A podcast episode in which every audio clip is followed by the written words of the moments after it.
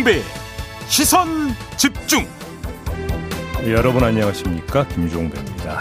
이 국민의힘 최고위원회가 검찰 수사권 분리 중재안을 재논의하기로 결정하면서 국회가 다시 갈등 국면으로 접어들고 있는데요. 국민의힘은 왜 이런 결정을 내렸는지 3부에서 정미경 최고위원에게 직접 들어보고요. 2부에서는 이에 대한 민주당의 입장과 대응 전략은 무엇인지 윤호중 비대위원장에게 들어보겠습니다. 양당의 지방선거 후보자들이 속속 정해지고 있는데요. 오늘은 민주당 소속으로 강원지사 선거에 나선 이광재 후보 만나보겠습니다. 4월 26일 화요일 김종배의 시선집중 광고 듣고 시작합니다.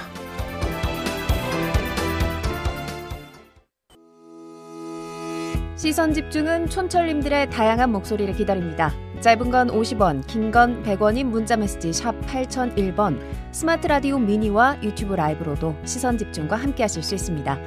믿고 듣는 진품 시사 김종배의 시선 집중.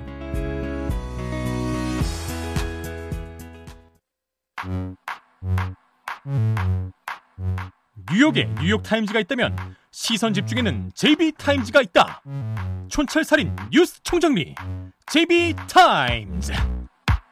네, 더마카와 함께 시선 집중의 문을 열겠습니다. 어서 오세요. 네, 안녕하세요. 더마카입니다. 조슈아 님이 좋은 아니 속 시끄러운 아침입니다. 그래도 본방사수 해 주셨는데요. 왜 속이 시끄러우실까? 그러게요. 뭐 음. 뉴스를 보면 뭐 네, 그러신가? 부르주아 님은 정적하네요. 적적하네요. 음악이라도 흐르면 더욱 힘찬 아침이 될 것 같은데요라고 어, 해 주셨는데 저희도 음악 방송을 한번 가 볼까요? 네, 음악은 없지만 뉴스와 살아가는 이야기로 풍성한 아침을 음. 저희가 만들어 드리면 될 것 같고요. 예. 아, 요거는 좀 읽기 싫은데 PD가 읽으라고 했으니까 읽겠습니다. 토끼님, 음. JB 가죽 점퍼 입을 때 제일 멋지십니다. 왜 근데 읽기가 싫었을까?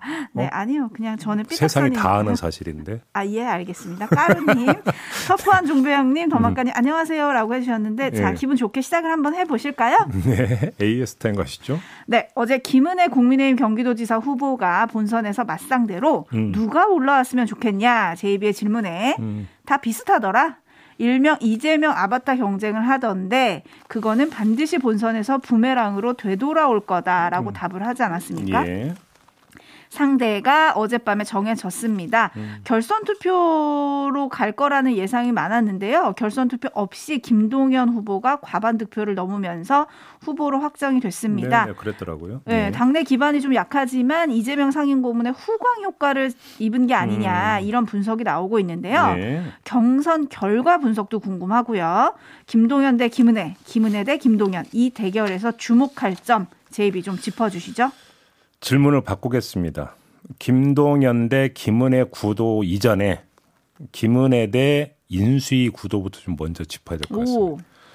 어제 그 인터뷰를 진행하는 과정에서 일기 신도시 재정비 사업에 대해서 제가 이제 질문을 드린 바가 있지 않습니까? 네. 근데 그 어제 오전에 인수일발 어, 관련 뉴스가 나왔어요. 일기 신도시 재정비 사업은 긴 호흡으로 신중히 접근한다. 네. 이런 뉴스가 나왔고 오늘 아침에 보니까 어, 이것 때문에 일기 신도시 지역의 반응이 좀 안 좋다. 실망을 많이 하고 있다. 이런 어떤 또 기사가 실렸더라고요. 음. 자, 이 부분이 선거 환경에 어떤 영향을 미칠 것인가. 또 이거부터 좀 먼저 점검을 해봐야 되지 않을까 싶은 생각이 좀 드는 거고요. 네. 결국은 어차피 이제 경기 도정과 관련된 부분이기 때문에 어디까지 할 수 있는 것이냐. 거기서 김은혜 후보 같은 경우는 아무래도 이제 윤석열 정부의 후광 어떤 이제 그 등에 업고 어떤 정책 드라이브를 어떤 펼치는 게 선거 운동의 정석이 될 텐데. 네. 인수에서 이제 이렇게 이제 그 입장에 나와버리면 어떻게 되는 것이냐. 요게 좀 궁금한 대목이 되는 거고요. 음흠. 어, 김동연 후보는 그러면 이 틈을 어떻게 파고들 것이냐. 또 이게 궁금한 대목 아니겠습니까? 그렇죠. 일단 1차 관전 포인트는 이걸로 정리를 하도록 하겠습니다. 알겠습니다. 음. 좀 궁금해지네요. 음. 그리고 또 여기 강용석 변호사가 지금 나오려고 하잖아요. 네.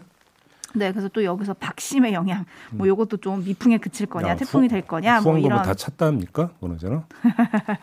아직 사퇴했다는 얘기가 없어가지고. 아, 그러게요, 저도. 예. 네, 4889님은 윤석열 대 이재명 2라운드인가요?라고 해주셨는데 네. 그런 성격이 짙어지고 있는 것 같습니다. 어떻게 음. 전개가 될지 지켜보도록 하고요. 제이비타임즈 오늘 주목할 뉴스들 챙겨드리겠습니다. 첫 번째 뉴스는 어떤 건가요? 국민의힘 최고위원회가 거, 이른바 검수완박 중재안을 재논의 하기로 결정을 하지 않았습니까? 네. 장재원 당선인 비서실장도 윤석열 당선인의 입장을 전하면서 어, 그 기조를 확인을 했는데요. 그 이야기 한번 직접 들어보시죠. 검수완박은 부패 완판이다. 헌법 정신을 크게 위배하는 것이고 또 국가나 정부가 이런 헌법 정신을 지켜야 하는 책무를 저버리는 것이다라고 검찰총장 사퇴할 때 말씀하신 것과 생각이 전혀 변함이 없으세요. 네, 검수완박은 부패 완판이다. 이 생각에 변함이 없다라는 음. 얘기를 한 건데요. 네. 이렇게 되면 어떻게 되는 건가요? 자, 민주당이 법안 심사에 어제 시동을 걸었죠. 그러면서 이번 주 안에 처리할 의지를 분명히 했는데 우리는 갈 길 간다. 그리고 국민의힘 이제 맞겠다. 이렇게 나서지 않겠습니까? 네. 관심사는 이 처리할 법안이 중재안이냐 원안이냐 이것이었는데요. 음. 관련해서 진성준 원내 수석부대표가 어제 기자간담회에서 뭐라고 이야기를 했냐면 민주당은 합의안을 파기하려는 시도에 맞서 합의를 준수하기 위한 노력을 백방으로 경주할 것이라고 했고 합의의 정신이 충분히 반영될 필요가 있다고 생각한다고 말을 했어요. 네. 중재안을 처리한다는 뜻이겠죠. 음. 그래서 이제 어제 밤에 이제 그 법사위 법안 심사 소위가 열려서 여기서 이제 법안 심사에 들어갔는데 1차 검토 대상은 바로 중재안이다. 이런 뉴스가 네. 좀 나왔던 거 아니겠습니까? 자, 그러면 민주당이 원안이 아니라 중재안 쪽으로 방향을 잡은 이유를 좀 분석을 해야 될 것 같은데 크게 두 가지 점이 고려가 된 것 같습니다. 어제 진성준 원내수석이 저희와의 인터뷰에서 박병석 의장의 입장을 전한 바가 있지 않습니까? 네. 중재안을 수용한 정당의 입장을 반영해서 국회 운영 방향을 결정하겠다고 했다. 이 말을 어제 전했거든요. 자, 이번 주에 만약에 민주당이 법안을 처리하려면 박병석 의장의 본회의 쪼개기 협조는 필수적인 거 아니겠습니까? 그렇죠. 그러려면 박병석 의장에게 명분을 줘야 한다라는 점. 이것이 일단 고려가 된 거라고 봐야 될 것 같고요. 음. 첫 번째는 두 번째는 원안이 아니라 중재안 쪽으로 방향을 잡아야 민주당의 리스크도 최소화할 수 있다. 아마 이런 판단을 했을 것 같습니다. 어, 이 중재안을 처리해야 국민의힘 반발을 최소화할 수 있을 뿐만 아니라 비판 여론이 나오더라도 국민의힘과 비판 여론을 나눠 가질 수 있다. 이런 판단을 했다고 볼 수 있는 것이죠. 네. 어, 민주당이 이 원안이 아니라 중재안을 처리하면 새로운 관전 포인트가 하나 도출이 되는데요. 그게 뭐냐면 바로 국민의힘이 어느 정도의 강도로 저항해 나설 것이냐라는 거겠죠. 말 그대로 사력을 다하는 모습이냐 아니면 적당히 수위를 조절하는 거냐. 이걸 앞으로 좀 주목해서 봐야 될 것 같은데 어, 그 여하에 따라서 이 국민의힘에서 어제 결정 내렸던 이 재논의 방침 이거의 배경과 목표를 읽을 수 있을 것 같은데 전자 그러니까 사력을 다해서 막는 모습을 보인다면 말 그대로 목표가 저지가 되는 걸 거고요. 네. 그게 아니라 적당히 수위를 조절하면서 대응을 한다면 저지보다는 면피 쪽으로 초점을 맞추고 있다. 이렇게도 볼수 있는 거 음. 아니겠습니까? 그래서 이것도 좀 중요한 관전 포인트가 될 거다. 이 점 말씀드리고 또 하나의 관전 포인트는 민주당인데요. 민주당이 어떻게 관리하느냐. 관리? 무슨 이야기냐면 네. 중재안 처리로 방향을 잡았다면 원안 처리를 주장하는 일부 의원들을 어떻게 관리하면서 통일된 대우를 유지하느냐. 어. 이것도 민주당 입장에서는 과제가 될 것이라는 거죠. 네, 어제 기자회견도 열었더라고요. 그러니까요. 중재안 처리와 원안 처리를 놓고 만약에 공개적인 자료에서 마찰을 넘어서 내용이 발생하면 국민의힘과 뭔가 다른 듯하지만 같은 상황에 직면하게 되는 거 아니겠습니까? 네. 그러면서 오락가락하면서 또 중심을 못 잡는다. 또 이런 비판에 그 휩싸일 수 있기 때문에 음. 관리를 어떻게 하느냐, 한 방향으로 어떻게 통일된 대우를 그 형성하느냐. 네. 이게 이제 또 민주당 지도부한테 부여된 과제다 이렇게 봐야 되겠죠. 네, 그래서 지금 민주당이 어떻게 정리를 할지 요거는 잠시 후 윤호중 비대위원장에게 들어보도록 하고요. 네. 지금 국민의힘이 어떻게 나올 거냐, 완벽하게 저지에 나설 거냐, 아니면 살짝 면피할 것이냐, 음. 요걸 관전 포인트로 짚어주셨는데 음. 빵꾸쟁이님이 저는 후자일 것 같습니다. 네. 라고 해주셨고 상록수님은 중재안에 뭔가 함정이 좀 있는 것 같습니다.라고 음. 해주셨고 음. HBYI님은 이래저래 시간 끌기입니다. 윤석열 정부에서는 거부권이 있습니다. 음. 라는 의견 보내주셨고요. 6660님. 아무리 합의한들 그분의 뜻이 아니면 손바닥 뒤집듯? 이라고 물음표를 보내주셨는데, 네.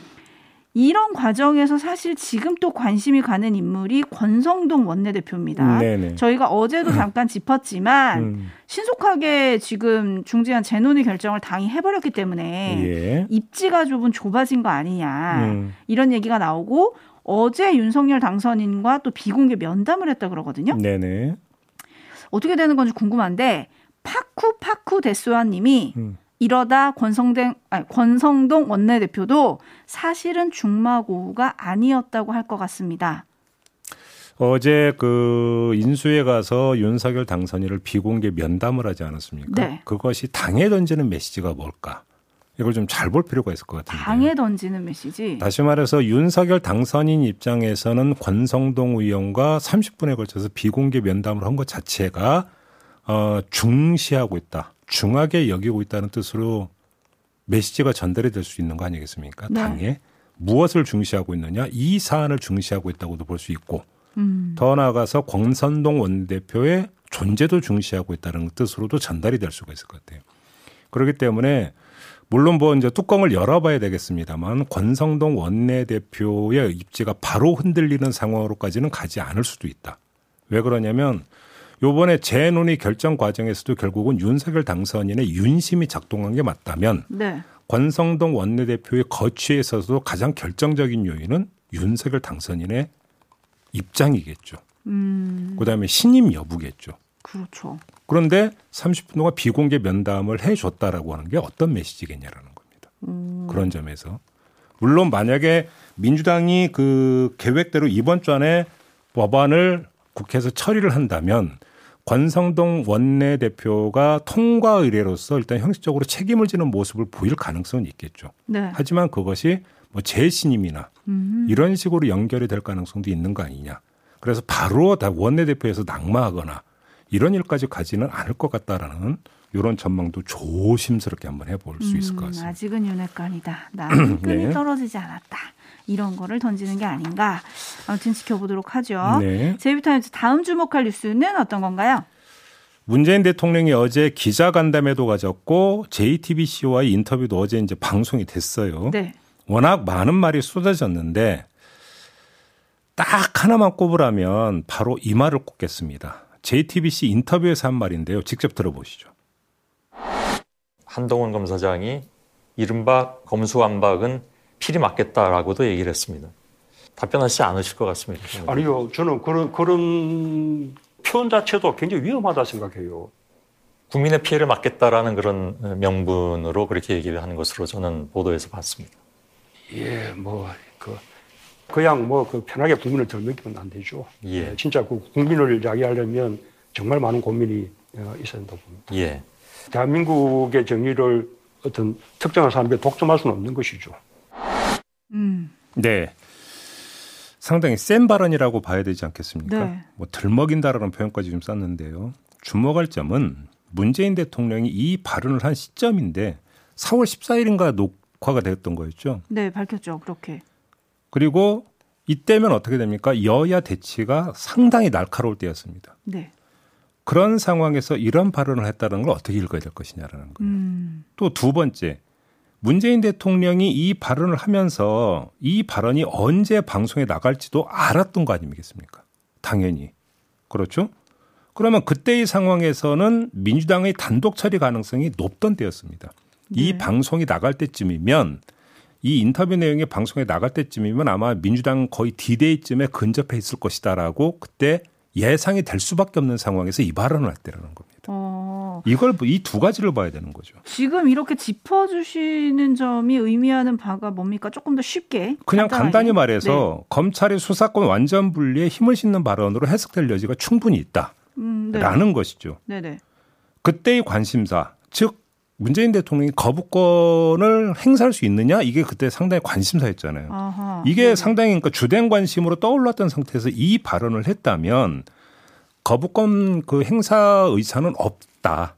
음. 라고 하는 것들을 여기서 확실하게 읽을 수 있는 거고요. 네. 오늘 시간 관계상 전해드리지 않았습니다만 JTBC 인터뷰에서 어, 국회법이 정한 절차에 따라서 이루 뭔가 법안이 처리되는 걸 상당히 강조를 했어요. 네네. 네. 필리버스터도 국회법이 정해진 절차에 따라서 하는 것이고 또 그걸 뚫고 뭐가 처리가 된다면 그것도 절차에 따른 것이다라고 하는 점을 강조를 했는데 음. 이렇게 놓고 본다면 거부권 행사의 명분 가운데 하나가 문재인 대통령에서 이미 그 시점에서 부정이 됐던 것이고 음. 그러면 또 하나의 근거는 위헌 소지가 있느냐의 부분인데 이거에 대해서는 앞부분에서 검찰이 수사권 완전 분리가 가야 될 방향이라고 뭔가 문재인 대통령이 본인 스스로 이야기를 했기 때문에 네. 앞부분 보면 그렇게 나오거든요. 네네. 네. 그러니까 거부권 행사할 의사가 아예 없었음이 여기서 확인이 되고 있는 거죠.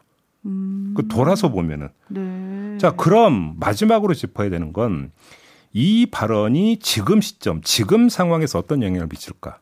이거 아니겠습니까? 그렇죠. 그건 어제 기자간담회에서 한 발언에 그대로 녹아 있는데요. 그것도 마저 들어주시죠. 박병수 국회의장의 중재로 이루어진 그 양당 간의 합의가 저는 잘 되었다고 생각합니다. 어, 서로 조금씩 어, 불만스럽더라도 또 한 걸음씩 양보 어, 이렇게 하면서 어, 서로 합의할 수 있다면 어, 그거야말로 어, 우리 의회 민주주의에도 맞는 것이고. 네. 그러니까 이 JTBC 인터뷰가 이루어지는 시점에서는 여야의 그 정면 충돌이 예고되는 상황에서 이런 발언을 했는데 음. 그리고 나서 상황이 반전이 되면서 중장이 나왔고 일단 합의가 됐었던 거 아니겠습니까? 네. 그런 상태가 되니까 이거에 대해서 잘 됐다고 생각한다라는 발언은 당연히 따라붙을 수 있는 발언인 것이죠. 네. 이렇게 놓고 본다면 정리해서 이야기를 하면 민주당의 움직임에 문재인 대통령이 찬성한다. 음. 이렇게 해석할 여지가 충분히 있다. 네. 결론은 이런 거라는 겁니다. 음. 음. 검찰의 수사권을 폐지하는 거에 큰 방향에도 동의하고 있고 여야 국회 시간을 일단 지켜본 다음에 음. 본인은 그것을 법안이 처리가 돼서 올라온다고 하면 음. 거부권을 행사할 의지가 없었다. 네. 이 말씀이신 거죠? 그렇죠. 임목하게 정리를 하면 음. 혹시 그 외에 수많은 말들이 쏟아지지 않았습니까? 네, 어제 네, 네. 주목했던 발언 또 있으실까요? 네, 그 청와대에 대해서 했던 발언이 있는데요. JTBC 인터뷰 이제 초반부를 보면 본관 집무실을 소개하면서 아, 청와대 역사를 이야기를 하면서 이게 짧다 이렇게 아쉬움을 표하는 대목이 있었거든요. 네네. 보셨습니까? 네, 봤죠. 근데 그리고 어제 있었던 간담회에서도 또 이런 말을 했어요. 한번 함께 들어주시죠.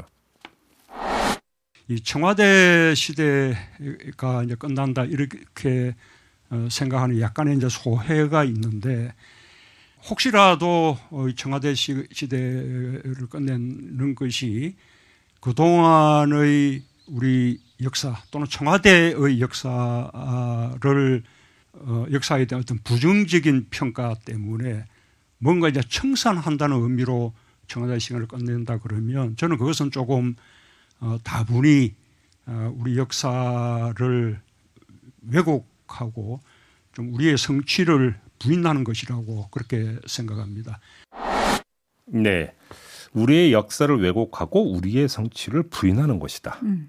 누구를 향해서 이런 얘기를 했을까요? 누구겠습니까? 뭐 그건 뭐, 뭐 여기서 뭐 저희가 굳이 답을 안 내려도 뻔한 것이 되는 건데.